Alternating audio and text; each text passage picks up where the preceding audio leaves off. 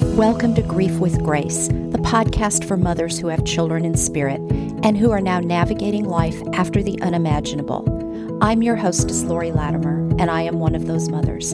Each week, my guests and I will be sharing with you insights, stories, tools, and inspirations to help you find moments of joy in the everyday.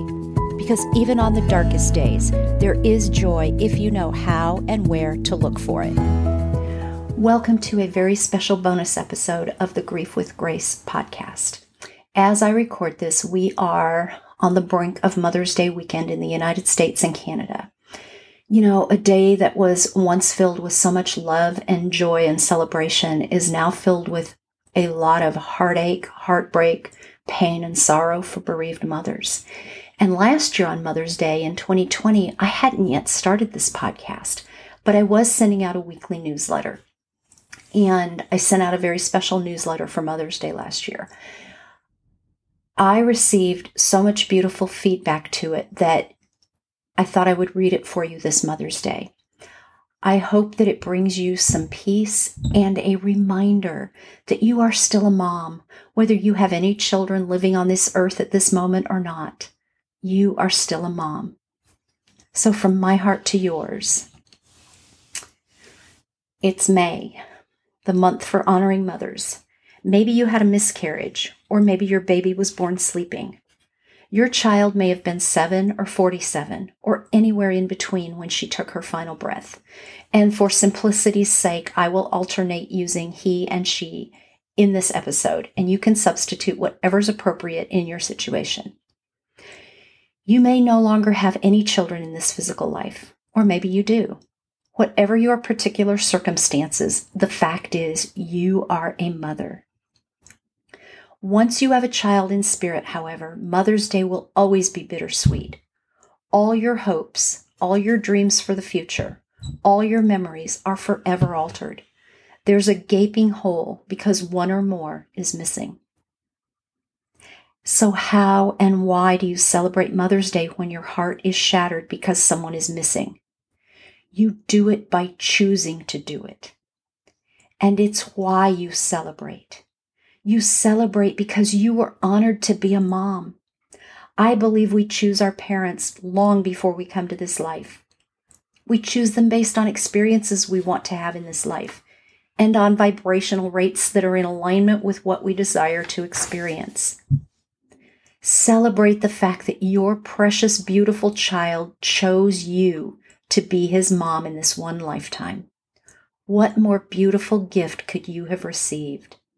Yes, you mourn his physical loss, and you always will.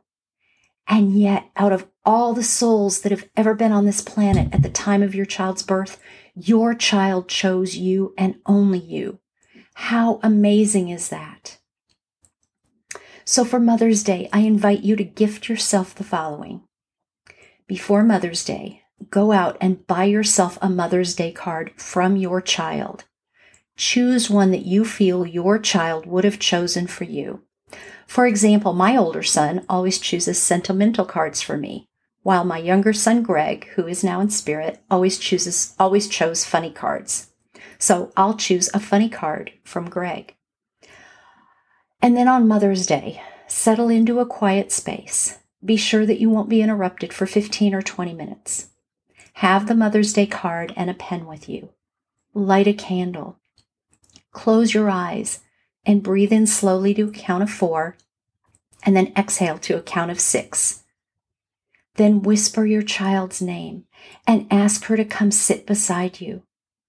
Ask her what she would have written in your Mother's Day card, what message she has for you now to honor you. Open your eyes and begin writing in the card. It might be a sentence or it might fill up one entire side and the back of the card.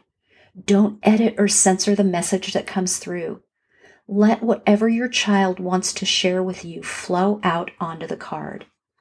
And when you feel the message is complete, thank your child. Express your love and appreciation for the gift of him choosing you to be his mom in this lifetime. My wish for you is that your Mother's Day is filled with love and peace, knowing that your child chose you and only you to be her mom in this life. And that was the newsletter message that I sent out to the moms on my list last Mother's Day in 2020.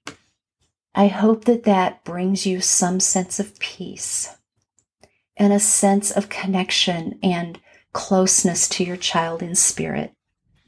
I know how difficult this day is. This is going to be my third Mother's Day since my son went to spirit. Um, I don't know that it gets easier. It's going to be a day filled with blessings and sorrow, joy and grief. And that is the paradox of life, isn't it? We're here to experience all of it, all of the emotions. So do that, experience that, and feel your child's love surround you all day on Mother's Day. And with that, I will be back on Tuesday for a regular episode of the podcast. Until then, I'm sending you a heart full of love, light, beauty, and grace on this Mother's Day of 2021. Thank you for joining me for this episode of the Grief with Grace podcast. Be sure to join our Facebook community and follow me on Instagram at, at Lori underscore Latimer. Don't forget to subscribe on Apple Podcasts, Spotify, Google Podcasts, or wherever you listen to podcasts so that you receive a reminder when new episodes are uploaded. And please leave a rating and review so I can continue to bring you fresh new content each week. If you find this podcast valuable, and I hope you do, please be sure to share it with a mom who could use a little extra support. Until next week, I invite you to find a moment of joy today and every day.